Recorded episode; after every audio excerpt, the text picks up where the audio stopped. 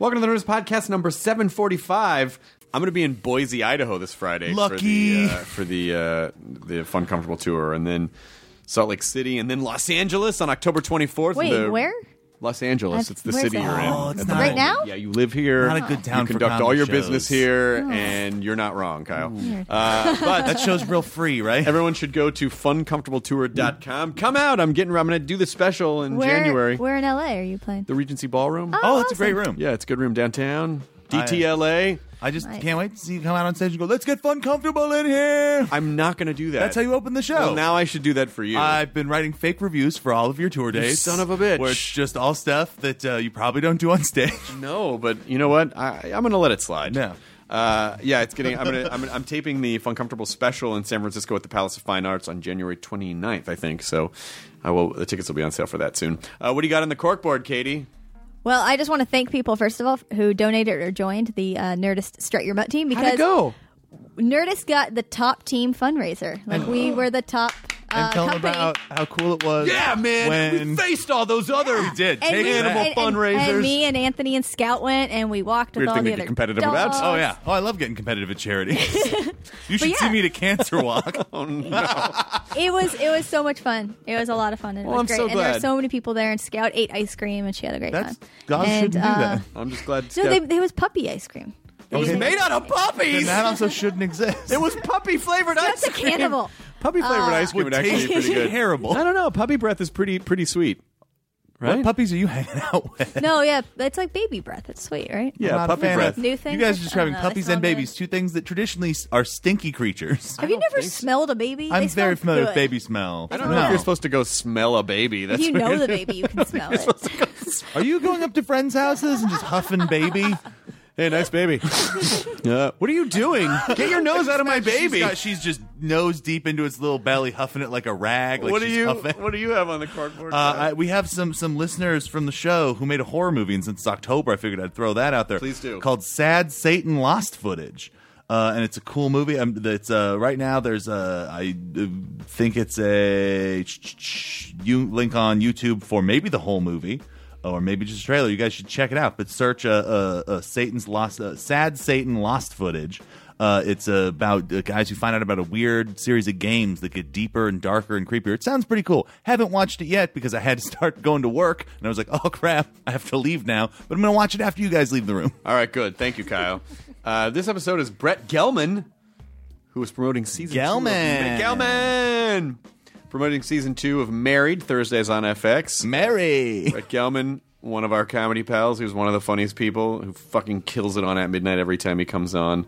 And, I've known Brett for a long time, and he's a solidly good dude. And one of the best beards in the game. He's such a good beard.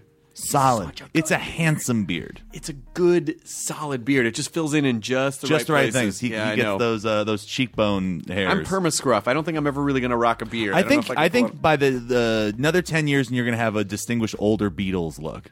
You know, I would like to have at some point, if I ever go super gray, I'm going to do like a really pointy beard. I think you could pull off like a George Harrison light, like two specials from now, you just go like I think full if I did a curly mustache George. Now, I'd look like a dickhead. But if I did it when I'm gray, I think it'll look fucking cool. Then you just look like a wizard full of truth. All people can get away with that shit. I will be a truth wizard. Here's Nerdist Podcast number 745 with Mr. Brett Gelman. Now entering Nerdist.com.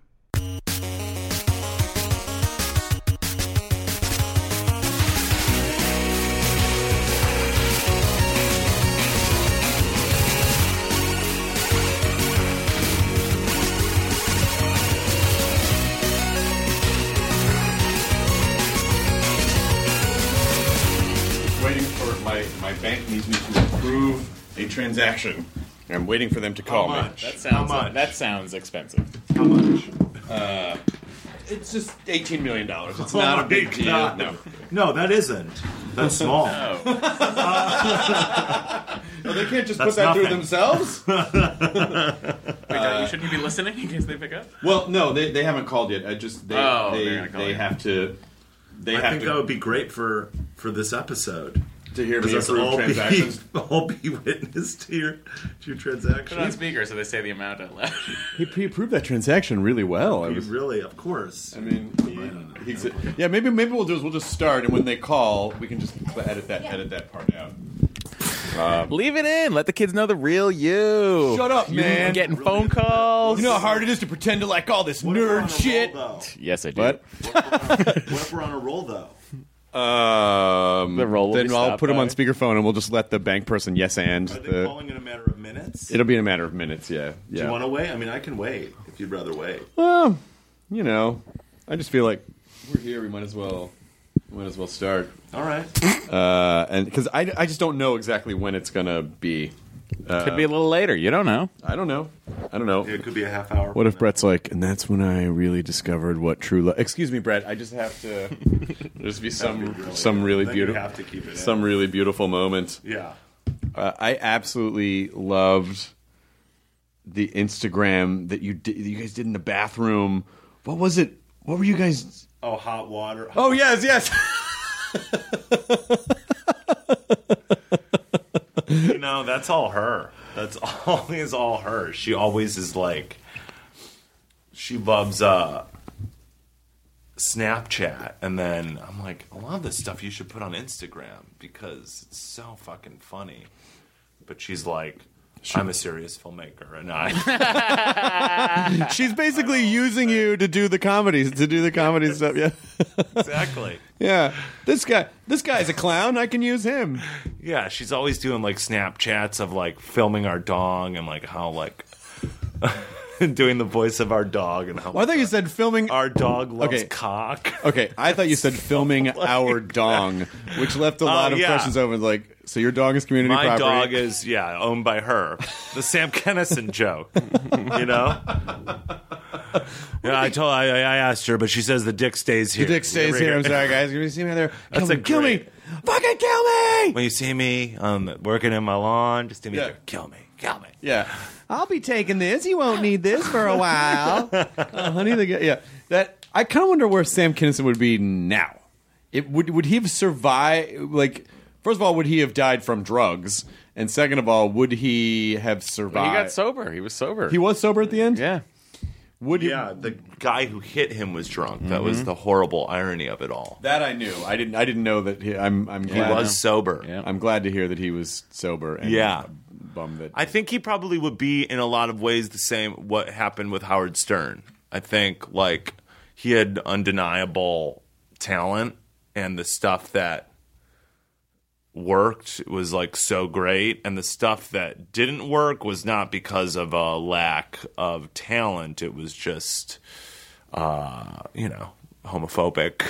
right? And, misogynist. But some of the stuff was more just anger, but also kind of a bummer thing to say, but not really odd for the time, especially when you look at the old roasts.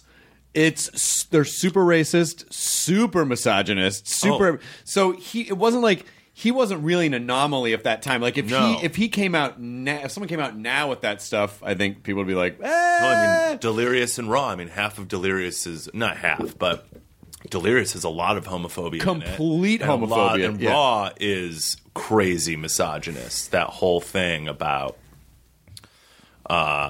women, like you being careful to marry women because they'll steal all your money. Oh, and then getting umfufu from Africa. Exactly. And putting, I found your ass on a zebra. Yeah. Like all that stuff. Yeah. Yeah. And then all the stuff from Delirious was. What if the honeymooners were gay? It was a lot of that. Right. I'm going to fuck you in the ass, Naughton, like all that stuff. Right. Which some of it, I mean, is... This is exactly what happened. We just got to do a serious conversation. Okay, good. Okay, one sec. Quick and painless. Easy. Yeah. I'm really calling about is how do you start a career in comedy? Just do a podcast, some web videos, just 30-second version. What do you have to be? It seems like you don't have to be funny to be a comedian these days. Is that true? Yes. Yeah, but when you look at all this other stuff, like I know exactly where we were. But all the so the honeymooner stuff. But I think Eddie Murphy had since apologized for that, didn't he? I'm sure, and he also was like 19 years old. Right. So something. Oh, and he had the whole bit about AIDS too. He had this entire AIDS bit. Right. Still relevant. I mean, it's not. It's just it is. It's offensive. Yeah. But yeah, it was of the time, and it was – it certainly doesn't excuse it, but it was rampant, and it was like – it was funny to make fun of homosexuals. Well, I think it was – they didn't really – at the time, no one really understood what AIDS was that early on, or certainly the impact or how devastating it would be. So I think – to them, it was just an STD, like, oh, it's like herpes, but it can kill you. You know what I mean? Well, I also, at that time, too, people thought it was a gay disease. They did not. It was a complete lack of understanding of what was going on. So I think I'm pretty sure he's apologized since then. But I wonder, because part of the UCB DNA is kind of to, like, shake the cage and, and so where do you think the line is between what's okay to go after and what's not okay to go after? Well, when I was doing at UCB, I don't think I put too much thought to it. I always thought that you shouldn't say the N-word on that stage usually. Yeah. But then I thought like it would, I saw like certain comedians say it occasionally, but now I feel very strongly about that, and precisely just because it's a white male dominated scene, and I just don't think that it's okay to be getting, even if there is something inherently racist and misogynist and homophobic in that makeup systematically in a lot of ways. So I just don't think that I think that if you're going to say those things, it's fine as long as you would say it in a room of all of the people that you're making fun of. Oh, that's a good rule of thumb. That's why I think like Sarah Silverman, I don't think is offensive, because I think that she would say that in a room of those people, whoever she's targeting. And I also think inherently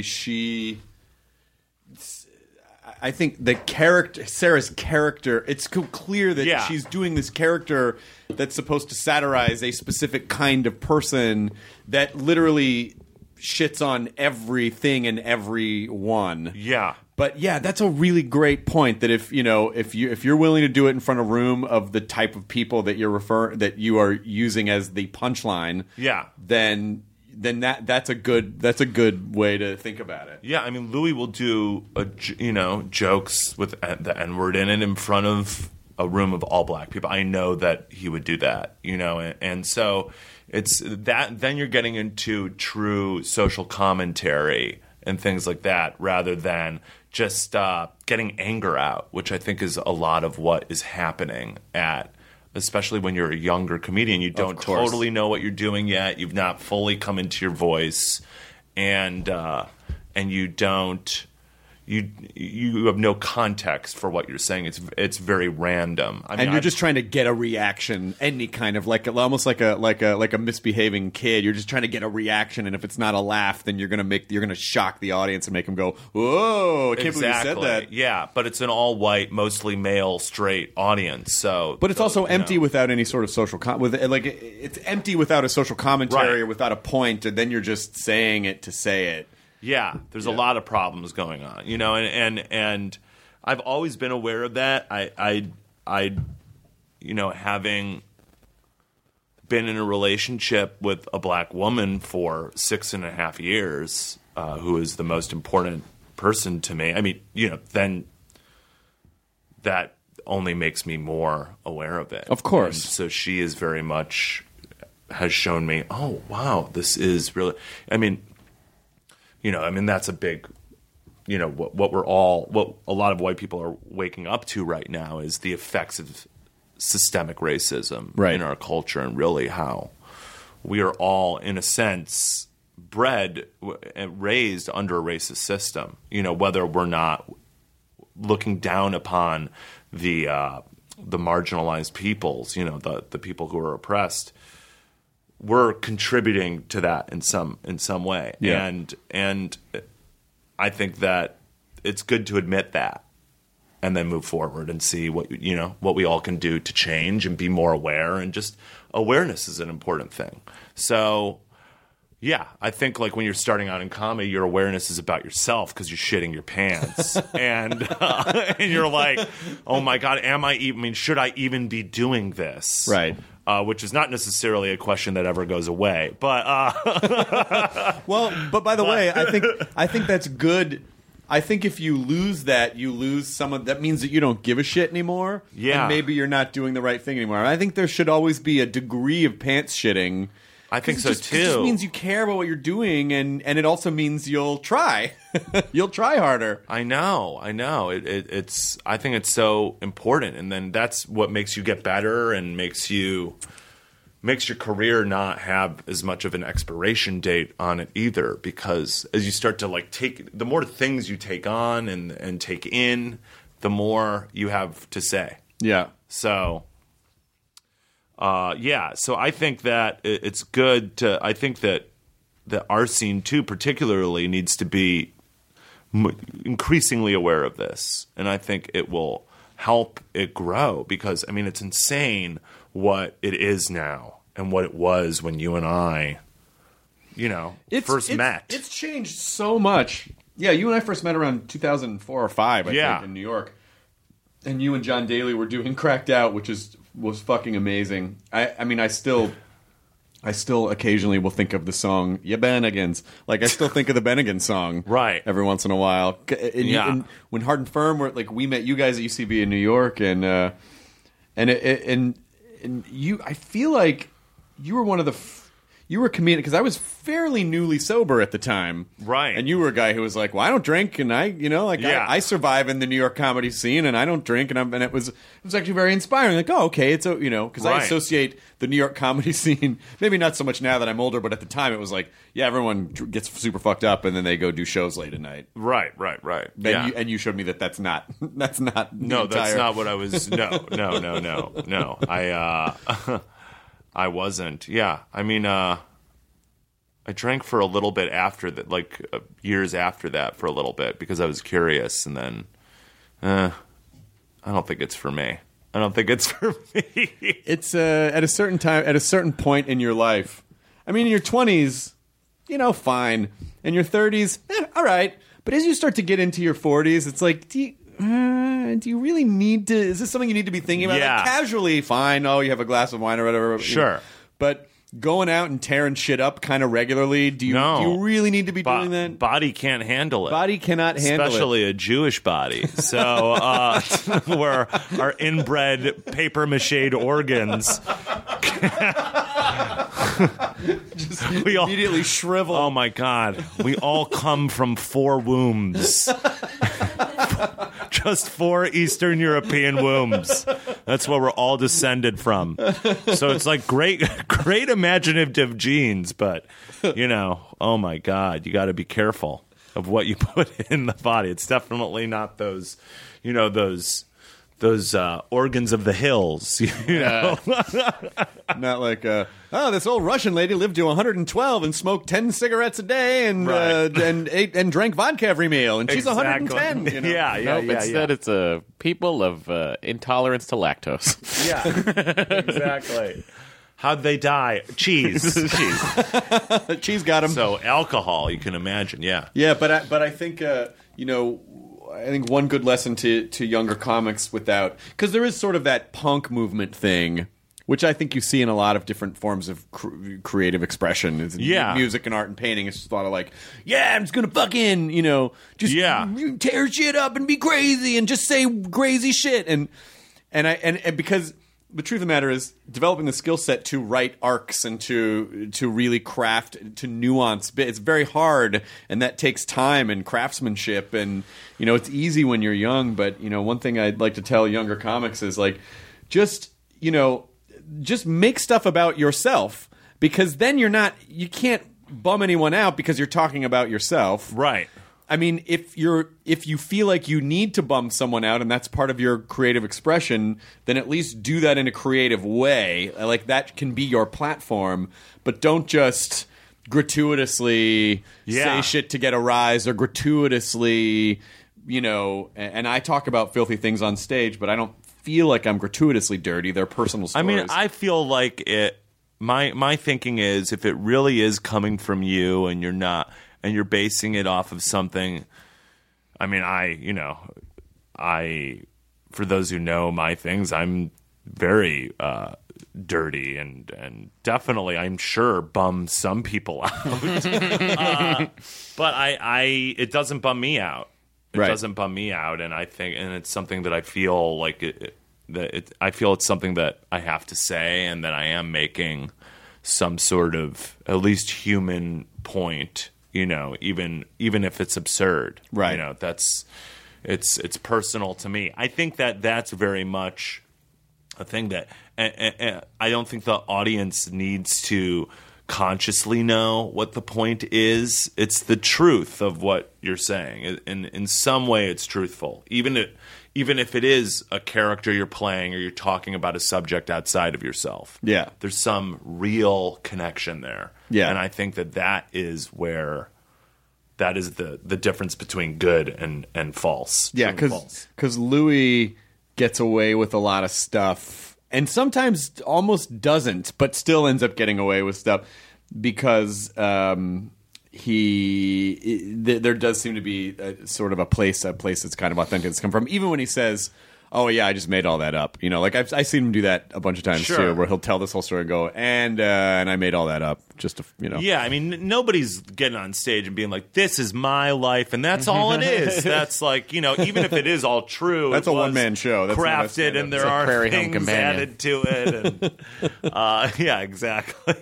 But yeah, it's got to be true in some way. You know, I mean, to me, you know, Mel Brooks's, you know, his films, those were very personal to him in that way. It doesn't necessarily mean from your life, right?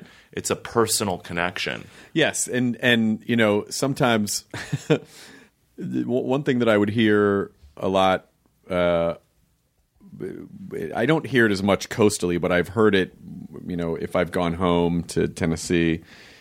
In relation, particularly to the N-word, is when you hear a white dude go, "Oh, it's all right for them to say it, but not us," and it's like, yeah, that's exactly right. Yeah, yeah, exactly. Because it's not your word, it's not your experience. Like, you can talk about your mom, but if anyone else says anything about your mom, like, what the fuck are you? You know, because that's your experience, and that's not their experience, and that's why it's 100% okay. Yeah, and also, whenever anybody's like, if a person of color comes up to you and is like, "Oh, that's racist," you can't say it's not. I mean, you can't. Even if that wasn't your intention. I mean, if they're seeing it that way, if one black person or Latino or Asian or Middle Eastern person or Native American person says that's racist, yeah, I can't say no, it's not. Right. Because they're affected by that. And yeah, it's very strange, and it is boiling right now, and I think it is something. It's boiling in the fact that it's always been there, and it was ignored, and we all just want that free pass of just being able to say, "Yeah, no, I think that we're equal." Right. Cool, I'm not racist, you know? And then you're like, whoa, look at this whole show. There's not one person of color on here, and you know, and like hired here. And that's like a big thing that I think that we don't even notice, you know? Right. Because we're so used to just being segregated. Right. Well, we are still very much a segregated society. So. Yeah. But and it's also the tricky thing being that there are just so many fucking white people, and there's just like, you know, it's like a 10-to-1 ratio of white people to black people in the country, and the Latino population's growing, and over the decades, obviously that will just be a cultural integration, because there's just going to be more Latino people, you know, within 50 years. Yeah. So, you know, which I think is, you know, I think just like fucking mix everybody up. Just mix everybody up. I think so too. I mean, that's the, you know, it's that Shonda Rhimes dream, man. No, but I do think that she has, you know, people like her have mastered that. Yeah. That like true integration in our business, which I think is a very segregated business. And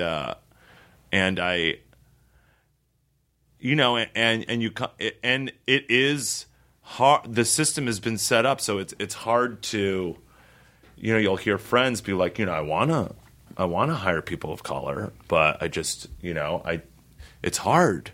And it's like, yeah, it is hard because this has been set up that white people only have access to white people. So what our job is to go out of our way, right, you know, and be a little inconvenient, because as inconvenient as it might be to hire a person of color, it's not anywhere near as inconvenient as to be a person of course. Of color. So what do you? So what do you do if you're on a show and you have a writing slot open and you've whittled it down and it's between two candidates, and let's just say with the two candidates that you have, you know, just in this specific situation, it's between a black candidate and a white candidate, and you like the white candidate's packet better, but you don't have any black people on your staff. Which way do you personally go? I think that, you know, I think unless it depends. Is the black candidate's packet good? It's good. Yeah, it's good. I would hire the black candidate because I would say, like, let's give them a shot. People grow within jobs. Yep. You know, I was a worse actor before I did any of the series that I did. Yeah. You know, and each of those series and each job that I've done, I've learned more. And so if that, you know, that either candidate is going to get better working for you. Plus, that's the point of view you want in the room. You know? Yeah. Yeah. 100%. Exactly. You want people to be thinking. Yeah, because you want people to be thinking in that way. Yeah. So it's about having everybody grows then, and then, you know, and that will make your work better too. You know, the white people's work better too, because they will have to be, they'll be having to rise to an occasion that they don't normally have to rise to, right? In a lot of ways, and have a responsibility to their work. And I don't mean like a political response, you know, of course, where we're in a linear way taking on these issues necessarily. I don't think every show should do that, but yeah, just an awareness, you know, just opening our awareness more and more, and we'll all be healthier people as a result of that. Now, in terms of people being the sort of the dangerous part with comedy is that, you know, with most comedy is offensive to at least one person in the world. You know what I mean? Like, because it's just comedy's how we process horrible things. And so in processing horrible things, we're digging up things that people don't normally want to talk about or hear about. But that's sort of the nature of what comedy is. Yeah. And so, you know, if you do a joke about something and one person comes up and says, you know, I'm offended by that joke, do you not do the joke anymore? Or do you go, well, I don't know, the lines are so gray. I mean, it seems like there are some things that we obviously shouldn't do, but if you're gonna be respectful to one group, should you be respectful to all groups? Or do you feel like, but then we wouldn't have comedy? Like, where do you think the lines are? I don't really care. I don't care if white straight guys are offended.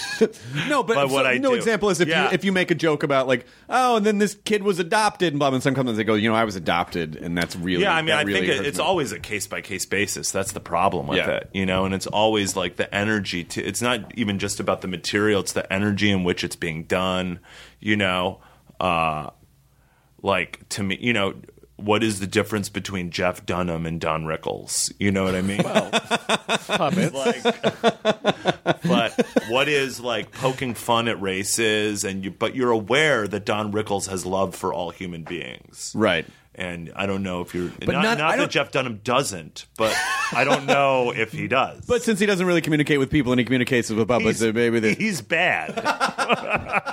Well, maybe there's a – you know, it's hard because I think not everyone sees it as nuanced in that way. And I think some people just – they might look at Don Rickles and go, he's 100% – well, what he says is not okay without – I think without really understanding the motivations. And then if you say, well, he's okay because I think he has love, but this work gets kind of gray, you know, but I agree with what you're saying, but I can understand too people who are not comedy nerds who don't really dissect the matrix code behind comedy. Some people just see stuff as, you know, as good or bad without any shades of. Right. You know. Yeah. I think that it's always it's very gray. I think everything is gray. I mean, that's kind of how I decide to. That's my philosophy. Yeah. I just think everything exists in a gray area. To think that it doesn't is you're in denial a bit, because you have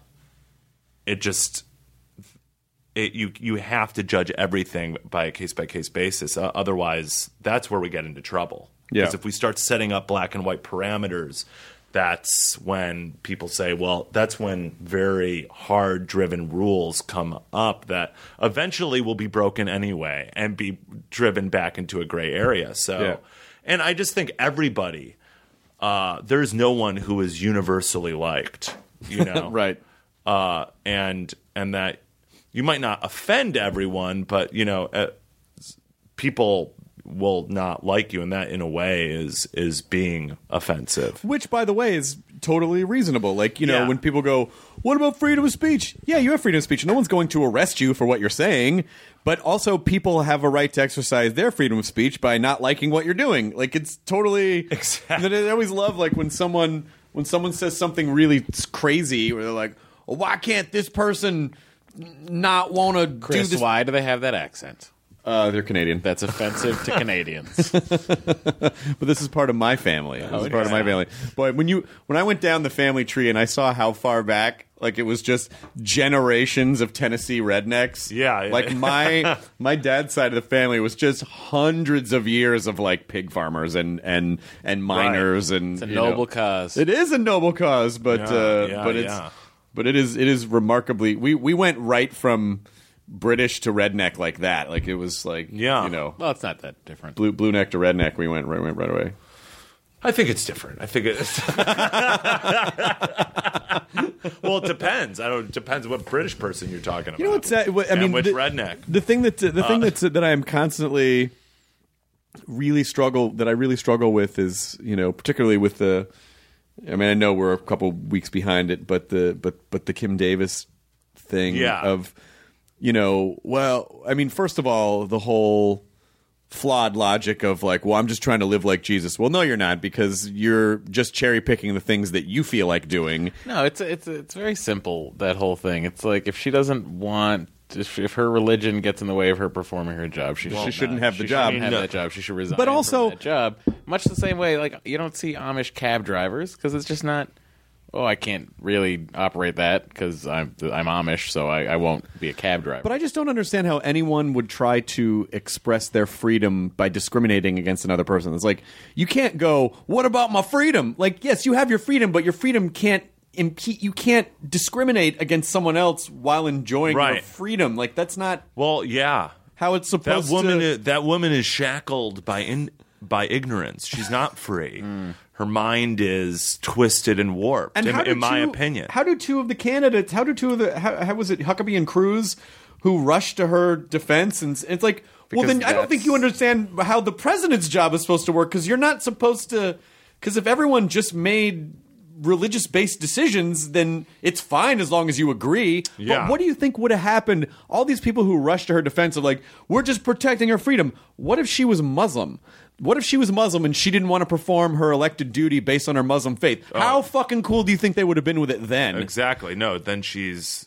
They would have vilified her and then been like, "Get that terrorist out of this country!" Like, it was, exactly. So I think that's where I have the biggest problem. It's like, you know, you guys are just being hypocrites, and only because it applies to you. I mean, if only we could have had like the foresight to like separate church and state. If only we could have thought of that at some point in our country's history. Exactly, if only some guys had thought at some point to write in somewhere. And she is as much in a way. Well, not as much. No, not as much, because she has the upper hand. But she is a victim of you know, of the same, you know.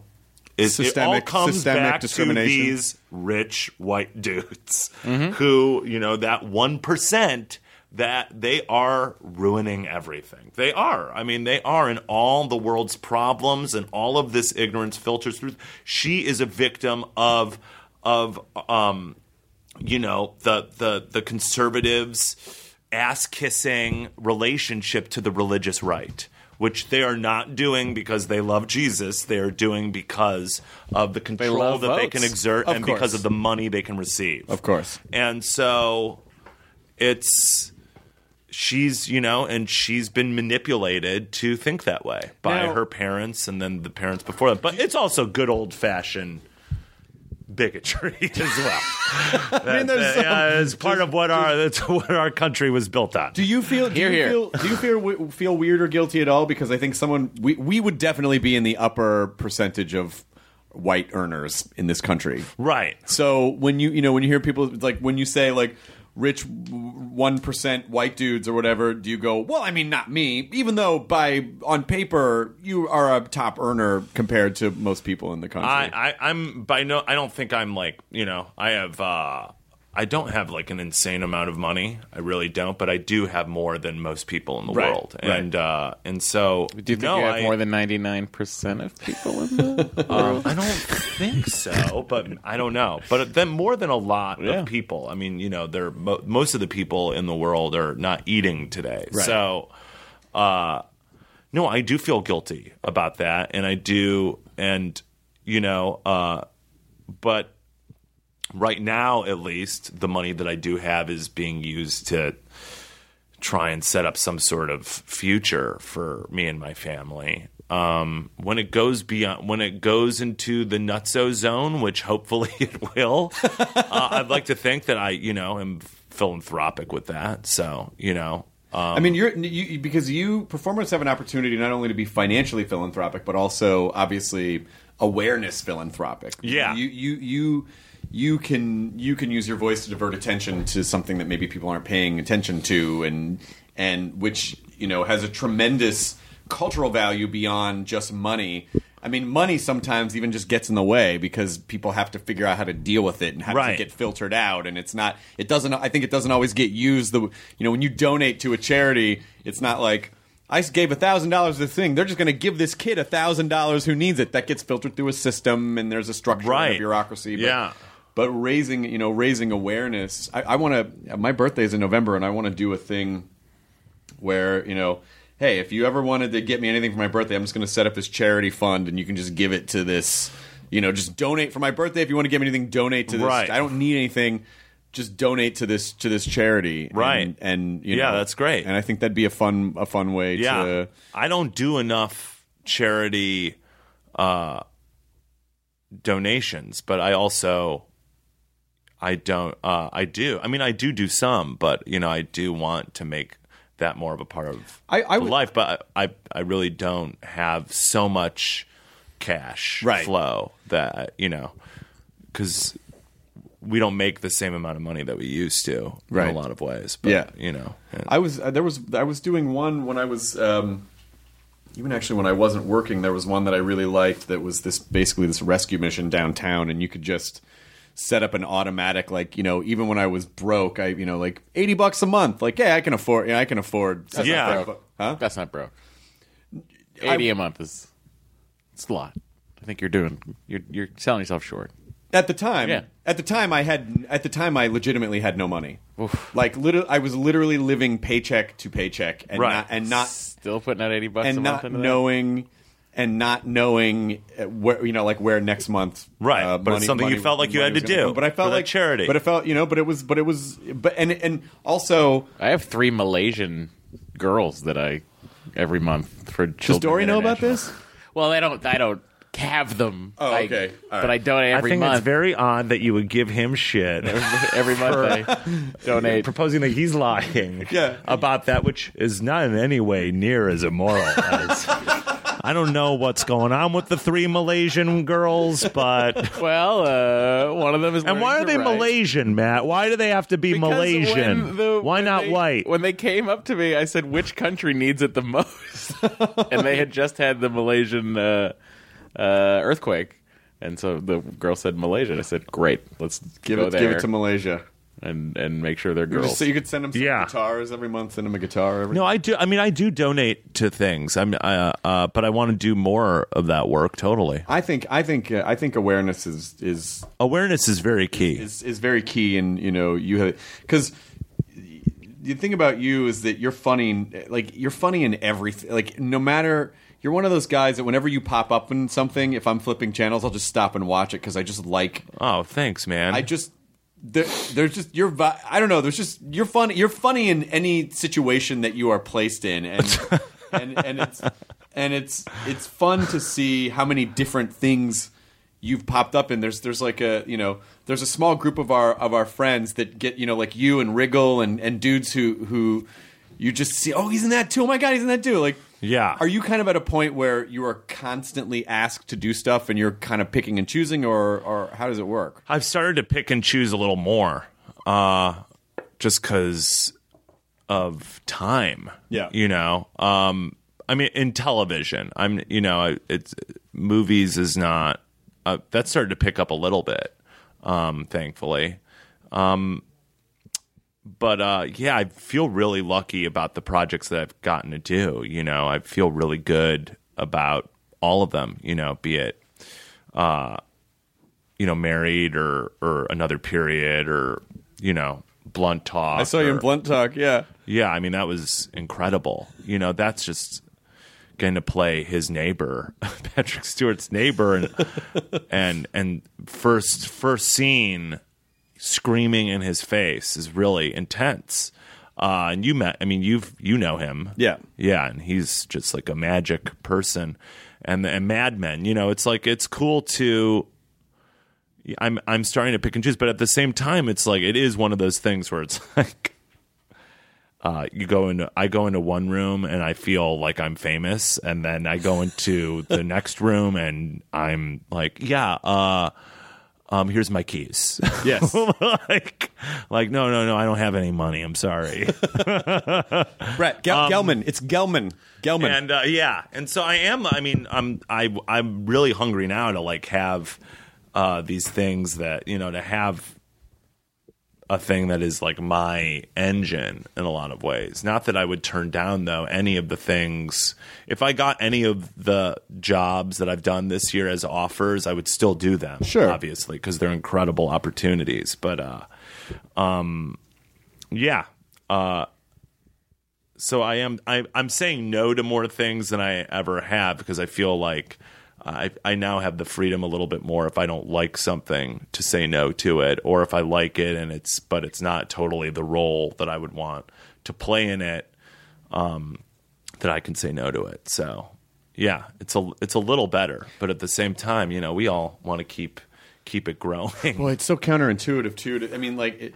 I think being able to say no is probably the best thing you can ever learn how to do because it's very helpful to say no to things. It puts you in a much better position to be able to say no to things, but it's so counterintuitive to tell me about it because you're so the struggle is so ingrained. Like when you first start out and you can't, no one gives a shit, and you're just I just want a chance to, you know, like that never really goes away. Yeah, no. And so when you do turn stuff down, you're like, fuck. What if I'm not working? And I mean, this is crazy. I don't know if I should be turning this down. You know, it's an opportunity. You know, yeah. I mean, I've not met many people, including big people, like people who you would think are like Wilford Brimley. I'm fine, like Wilford Brimley when I've hung out with him. Is he still alive? He is. He is. Yeah. God bless. That's because he gets his diabetes medication shipped directly to his door. That's great. I'm gonna go. You don't kind of feel that awareness of this could be my last job, right? Yeah. Because fame, especially now, I think fame is not necessarily protecting you against that. No. And I think, you know, when you do get you fight. I just want to succeed at this. I want to succeed at this, and then you do, and then the fear can set in of like, oh, well, now I don't want this to go away, and then that's when people, I think, start making. Not great choices because they're, you know, fear-based decisions are rarely. I mean, a fear-based decision like I should not leap into this tiger's cage is a good decision, right? But I found out I heard a rumor that like Christina Hendricks' manager dropped her when she got Mad Men, when she decided to do Mad Men. You know, it's like, why are you doing this 1 hour thing for AMC? You right. know, it's like, she did not tell me that. I've heard that, and I don't even know that if that's true. But like, yeah, it's just, I've never, whenever I've made a decision that I'm like, if I do this, you know, it'll get me this, like right down to like even hanging out with somebody.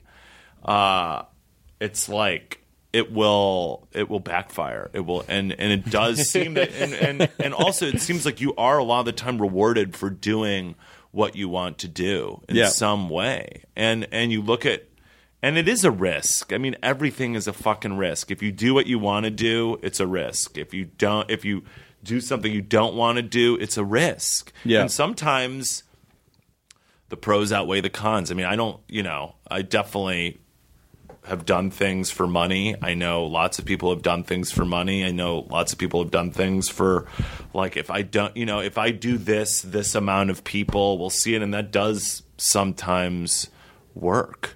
Yeah. You know, in some ways, but yeah. The truth is you just never know. I know. It's we all want like a fucking math problem to this business, and it's just chaos. It's just all chaos. It's all job to job. All imaginary numbers. Mm-hmm. It's so fucked up. It's just like awful. So the business part is awful, but like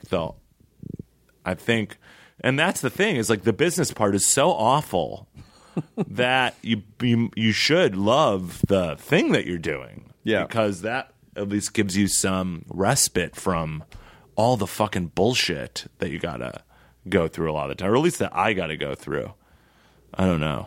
I think everyone goes through it at every level. I think so. But I think the trick is just to not get so used to the bullshit that you create bullshit because you're used to dealing with bullshit. Yeah.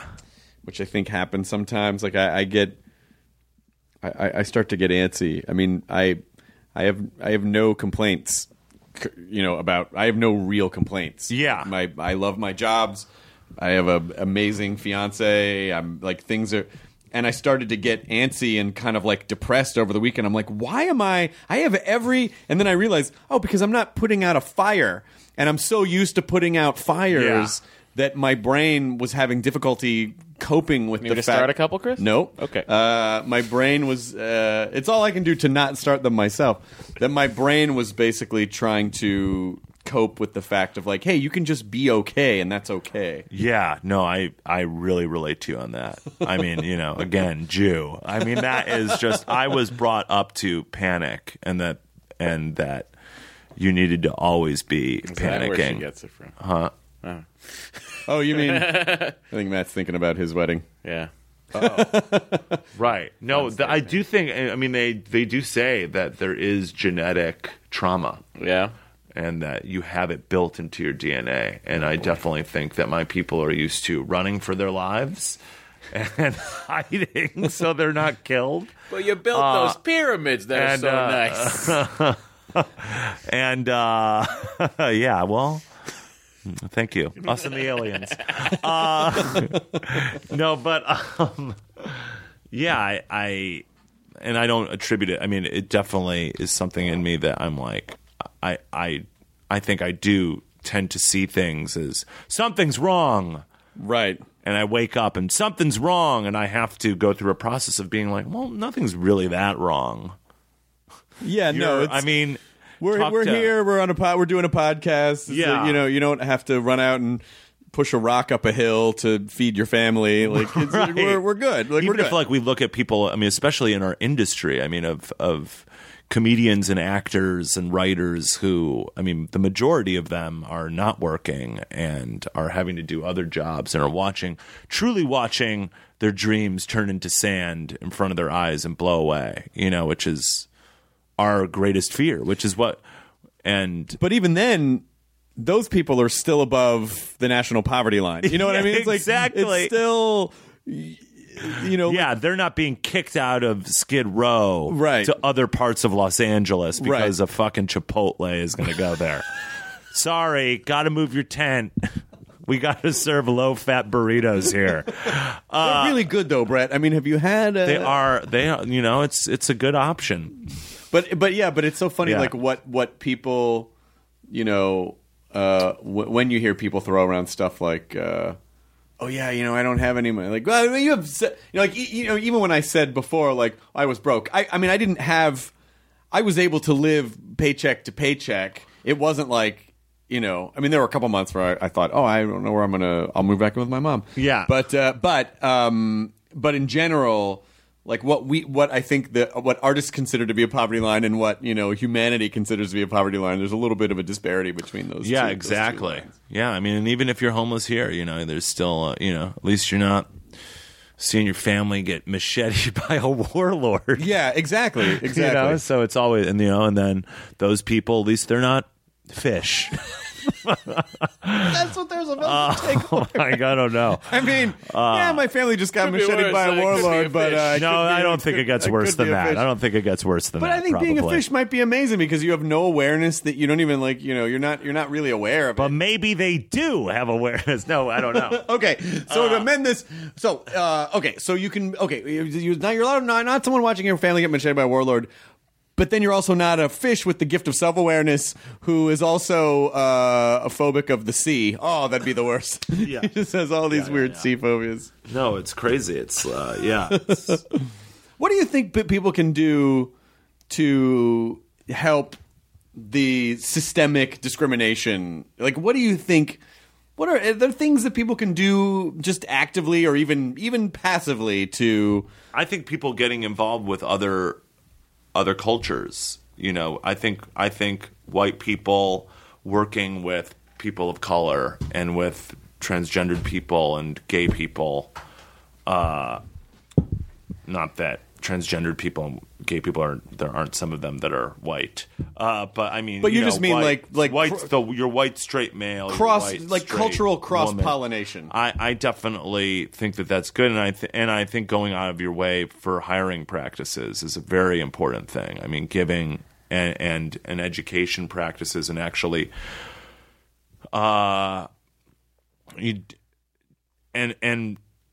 And really, you know, looking at the news. I mean, really reading and not seeing that as I think that a lot of people see, like, oh, that's their problem. Right. Oh, that's so terrible. It's almost like people deal with the police violence almost like cancer. You know, oh, what a shame, what a tragedy. Right. It's like, well, that's our society. That affects you, whether you like to admit it or not. That's a poison that affects all of us. So, you know, start taking that perspective, integrate yourself. Yeah, it will feel uncomfortable at first. It's not a group of people that you're used to interacting with. But as you do it more and more, you know, as you work out a muscle, the muscle is sore. You don't totally know what you're doing, but as you do it, it becomes second nature. And then that is how we cure society. Welcome to Brett Gelman's workout tips. I know. You know, and I'm not. I'm about to do like another Adult Swim special. Yeah, with Jason Wallner.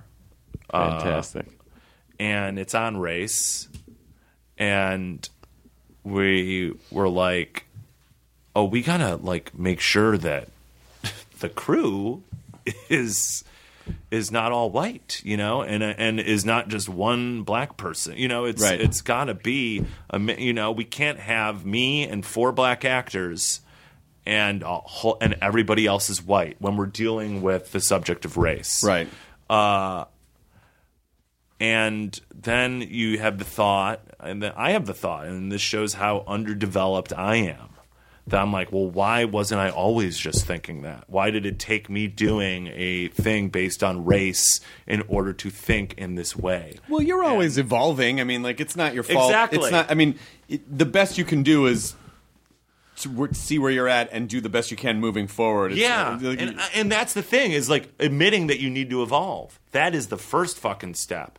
Everybody just wants to feel like they're okay, and this is not just in terms of race. It's in terms of everything that is wrong with the world. We all just want to say we're okay And that is why people get so fucking freaked out. I mean, that is the genesis of All Lives Matter. You're calling me a racist? How dare you? Right. It's like, well, you are. I'm sorry. You know? When's the last time you were in a truly integrated setting? I mean, whether you're choosing that or not, you are, because you're only exposed to this one thing. Right. So you are, whether you like it or not. I mean, you know, so I think it's admitting that and dealing with the guilt of that, but then moving on and then changing. And that's like a healthy thing. It's like, you know, when you're eating like shit and your body tells you, you got to stop eating like this, you got to admit that the food you're putting in your body is harming your body. And then you start eating better. So in other words, it's a total fucking pain in the ass. If you don't have a six-pack, you have to start blaming the grilled cheeses. Exactly. Yeah, yeah, me. Yeah. Well, it's just funny. I don't know. It's funny. I feel like I constantly see people who complain about something that they're not getting in life, and then you go, but you made these weird choices that, I mean, you're actively making the thing happen that you say you don't want to happen. And I know, you know, obviously there are circumstances that are beyond people's control, but I think it's a safe estimate to say that 30%, if you changed even 5% of the choices that you made in your life would be dramatically different. If you could just change a small percentage of your choices and made better choices actively, and like you said, of course it's harder, but if you want better results, then you have to do it. You know, then it would be shocking. But I was reading an interesting article that was saying that, you know, we used to be an honor culture, where if someone said something you didn't like, you would take them outside and usually murder them in the old days. But now we've become a victim culture because we know that the internet will support us no matter what we complain about. Right. And so there's, you know, and in some senses, of course, it's good, and there's social change. But in other cases, you know, it's people just complaining about their lives, and it's like, well, you're just victimizing it. You're like, you need to make better choices. And not just go, oh, how come I don't have what I want? Yeah, and it's a reactionary culture and a manipulative culture, too. Gone are the days of William F. Buckley and Gore Vidal, you know, where, like, you have these two really opposing forces. And, you know, I mean, I'm not a fan of William F. Buckley, or really, I don't know. You know, I mean, people try to come at me on Twitter or something like that. And I'm like, I'm not going to engage in a discussion with you in this way because you don't want to engage in a discussion. Just want to attack. You just want to attack me and prove me wrong. Well, guess what? You can't. Right. You know, this is what I think. You can't prove this wrong. These are hard-lined facts. I mean, this is the thing that the right wing needs to wake up to, is like, you're trying to prove like facts wrong. You are fabricating what is factual.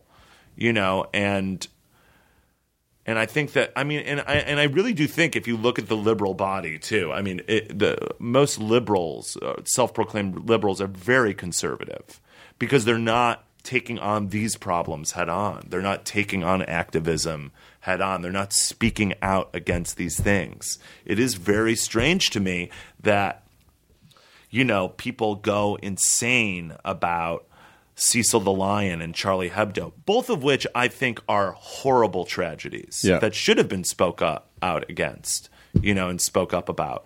But then you don't really see a ton of people speaking out against, you know, what, you know, Ferguson or Walter Scott, or, you know, Sandra Bland. That this, like, this, it's not just real. It's not we're not like, it's not interweaved into the fabric of white culture. Right, which runs everything, and so there is a level of, there just needs to be an awareness. Well, otherwise, I think it is all our fault. I think what's happened now, I think one of the sludge part of the byproduct of the internet is that, you know, the internet has basically convinced all of us that everything we think is the most important thing in the world, right? We surround ourselves with everything we like and believe, and we surround ourselves with people who agree with us all the time, and our opinion is right and everyone else is wrong. And right. So what that fosters is –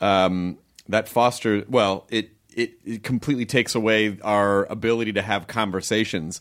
And now it's just like you said, it's just people shouting at each other. I mean, listen, I think people there was a thing online the other night where I said I really liked – I thought Andy Samberg did a really nice job on the Emmys. Yeah, I did too. And someone wrote back at me and who I believe was kind of an activist. Like her take was – she was in her life. She was kind of an activist and she was like – yeah, I don't – he just screams of white privilege bullshit. And I was like, okay, well, if you're preaching understanding and activism – you can't take that approach to any side, like you can't. And did she watch what he did? Yeah. I mean, he did a lot of very jokes that were in support of women and of but she was just sort of making a judgment based on his appearance, which right. I'm saying that's not okay really for any side. Like you shouldn't do that for get to know if you listen you don't think he's funny, that's fine. But you can't just look at him and go, okay, because that's prejudice. Like you can't just, and we should be fostering understanding, not this side is wrong and that side's wrong. It's how can we get people talking? I just wish people – and I said, listen, I don't agree with your approach. He's a nice guy and you don't know him, and if you don't like his comedy, that's fine. But I think we should, be more open to have conversations instead of just pointing fingers and go, I don't like that guy's fucking face. And I worry that we are getting into an age where, when my mom was younger, she said, listen, we used to be able to have calm political discussions. I don't agree with you. You don't agree with me, but we're going to talk and try to figure out, Yeah. And now I don't see that at all. I just see people going like, you dumb fucking piece of shit. I'm going to fucking murder. You should die. You're worse than Hitler. Right. That fosters zero understanding whatsoever. Yeah, How do we try to create conversations as opposed to just trying to shut each other down all the time? Yeah. Well, I think, right. I think there needs to be an onslaught of that type of thing. I mean, I get what she's saying in a lot of ways. I mean, there should be – I mean, white guys do get everything, and but that's not Andy's fault. That's not Andy's fault. Of course it's not. And I think Andy is on the good side of humanity, and so I would just caution, like – Right.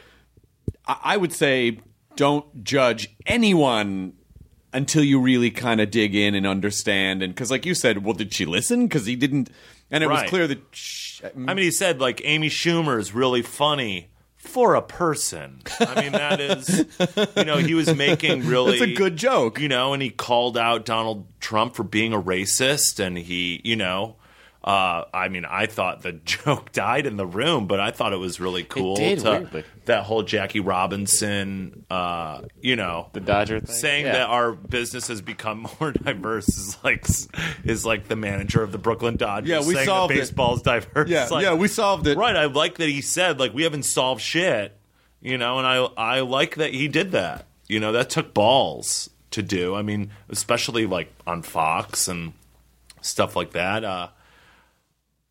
Yeah, I just think like hiring practices are a huge thing, socializing is a huge thing, and discussion is a gigantic thing. Unfortunately, it takes more energy than people are willing to put into to really try to understand an alternate point of view to their own, to our own. So it's easier just to go, I think I get that person. I mean, I do it. I do it all the time on At Midnight. It's like, oh, the Kardashians. I don't know them personally. I've never watched their show. Yeah, I make I put them in a box for comedy's sake. I don't know if I can't say I really understand anything about them or what it's like to be them. They just seem kind of irritating, but I know that I seem irritating to people too. So I think it's tough growing up Armenian in Brentwood. I think we should really just focus on Matt, the needs there. I mean, I think that she's kind of amazing in a lot of ways. Which one? Kim. Uh-huh. Why? I just think that she I don't know. I don't think that – I mean, or the industry behind her, whatever that is, I mean, is to build what she's built out of a sex tape, essentially, is pretty crazy. I mean, that doesn't take That's not just luck. No. That takes a lot of work. There is a skill set there. Yeah. I do think, the thing that does rub me the wrong way about it is that I think the what it says to kids is that fame at any cost is you should try to get fame at any cost. And it can be empty and it doesn't matter. The only thing that matters is how famous you are, how many Instagram followers you are, how rich you are. Yeah. I think that doesn't help the problem. I think that doesn't help the problem in our country because I think it sort of makes, it's just sort of a vapid, the vapiding of America. Yeah. But, I'm sure in the 20s, it's like these damn flappers, all their partying all the time. This is going to be we're going to hell in a handbasket. I mean, yeah, it's, the show, it's like enough. But, but at the same time, to call her like a moron and a whore, I think is really... I think that's fucked up. Right. And I think that's false just because if she was just a moron and a whore, then she wouldn't be what she is. Right. Just like the number one Googled person in the world or something like that. I don't know. Then I heard something like that. If she's not, she's up there. I think we can all assume that if she's not, she's way up there. Yeah. And but what were we talking about right before that? We were curing the societies. Oh yeah, we were talking about. We've got it all figured out. We were talking about having conversations. We were talking about try to gain understanding and coming into, coming to a table with someone and saying, these are the things that I believe. These are the things that I believe. Okay, well, I believe the exact opposite of you, but maybe if I were to dig around a little, I might understand you a little more, or you might understand me a little more, and. Even if we come away and don't agree with each other, we don't have to think the other person should die in a fire. That's not helpful to anyone. Yeah, no, definitely. But then sometimes you need the fire too. I mean, I thought, those riots, the Baltimore riots, what else could happen? Right. What else could happen? What else are you going to do at that point? Right. Where you're just like, wow, nobody fucking cares if I live or die. Well, you know what? Now you're going to care. Right. And... I get it. What else were you supposed to do at that point? Yeah. But yeah, it's definitely a very exciting. It's exciting. It's an exciting time where hopefully we can like really start to change because it is so fucked up that. Oh yeah, I was going to talk about Straight Outta Compton. I keep hearing these indictments of that film. And like it's misogynist, and it's like, look, there's no denying the fact that those guys were flawed, but they were also very important to the black community, and they were activists. I mean, they were like creating like this is what you made, white America. We are what you made, right? And to denounce it. I think it's very weird that a lot of white people are picking on that film when it's like, well, you want to talk about misogyny in films? Pick any fucking film that came out that year. Why aren't you attacking Paul Blart Mall Cop?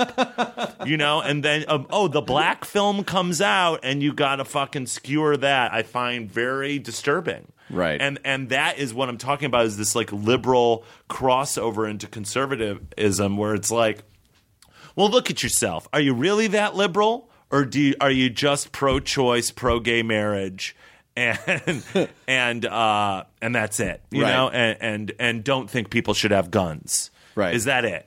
Because everything else is kind of in line with the conservatives. You're kind of conservative. And the conservatives are fucking morons. Are born-again fucking lunatic morons. So I think that, yeah, we all have to be aware. But I also recognize is that that's not conscious, that there is a subconscious thing going on. And then, again, you're seeing the systemic racism in even our liberal people. And like we have to take responsibility for the fact the liberals do. Not the conservatives, the liberals, that we have an all-Republican Congress. I think there are more. I honestly think there are morons on both sides, and I'm friends with, you know, and I know conservatives that I don't think are idiots, and but it's not. I think it's there are. I think the bipartisan system is completely flawed. I think it's completely flawed because it doesn't really allow. It's like, oh, well, if you go to this side, then you support all of this stuff. And if you go to this side, you support all this stuff. And I know it's, like you said earlier, it's grayer than that. It's grayer than that. I know that there are liberals who don't support every liberal thing and conservatives who don't support everything that their party has to. And it's not. It's kind of not fair that we're having to be painted into these two boxes.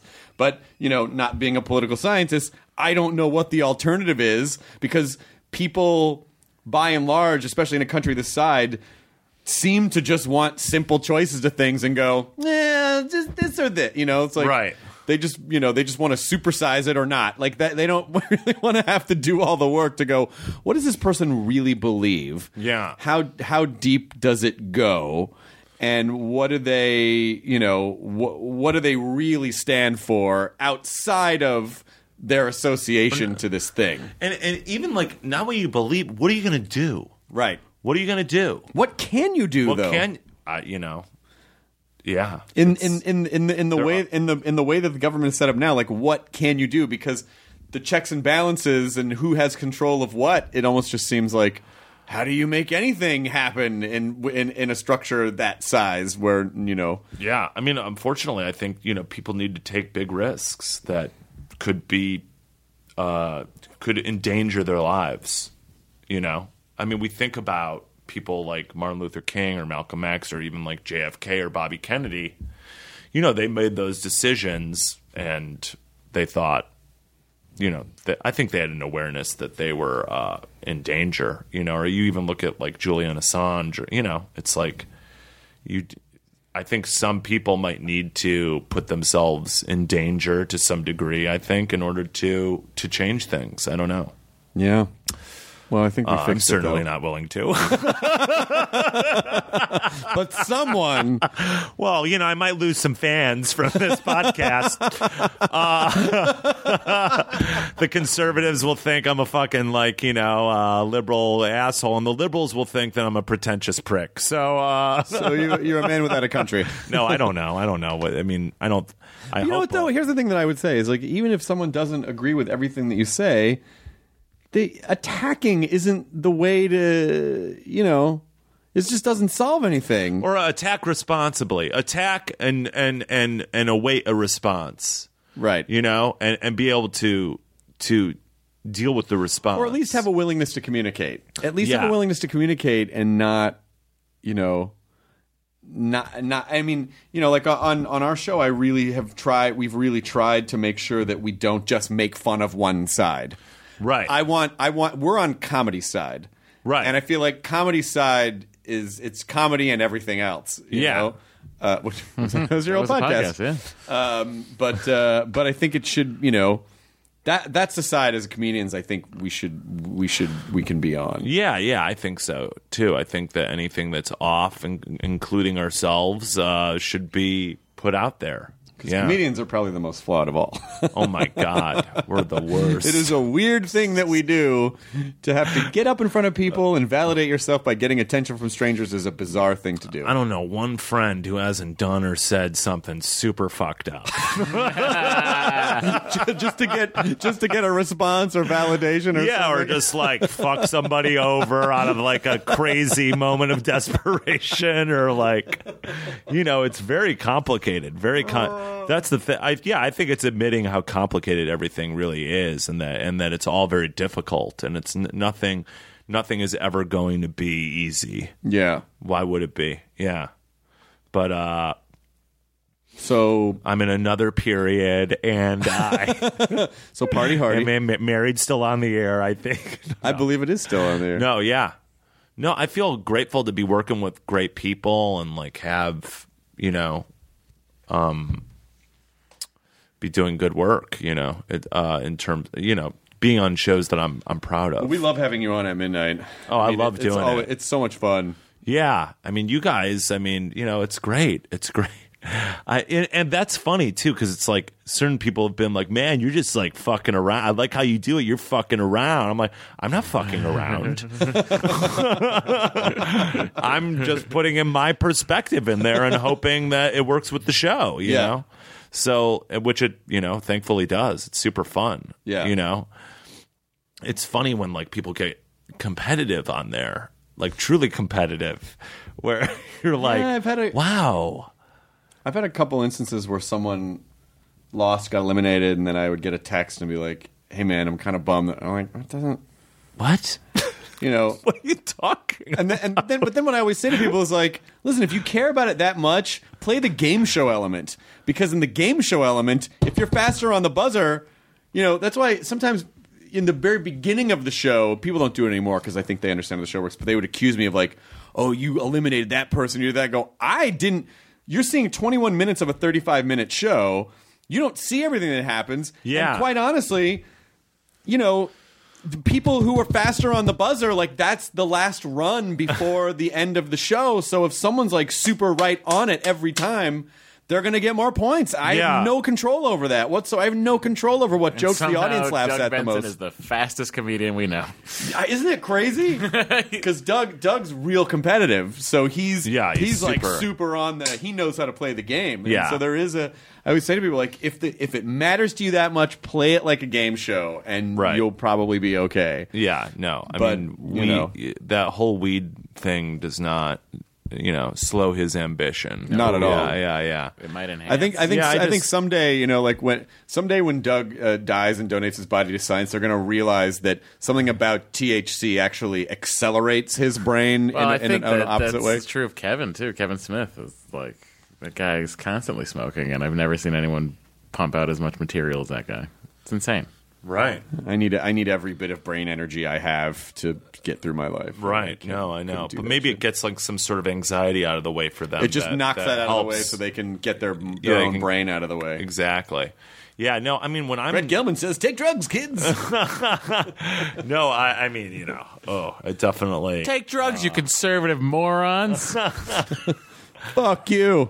I mean, hey, I got nothing against drugs, but except when people get addicted and get into trouble, that's bad. But recreational use, I think, why not?